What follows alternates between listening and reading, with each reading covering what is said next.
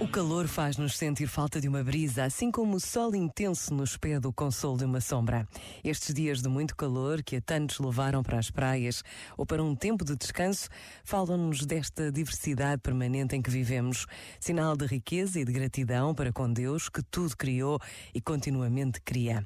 Por vezes basta a pausa de um minuto para nos sentirmos gratos e felizes por tudo o que temos.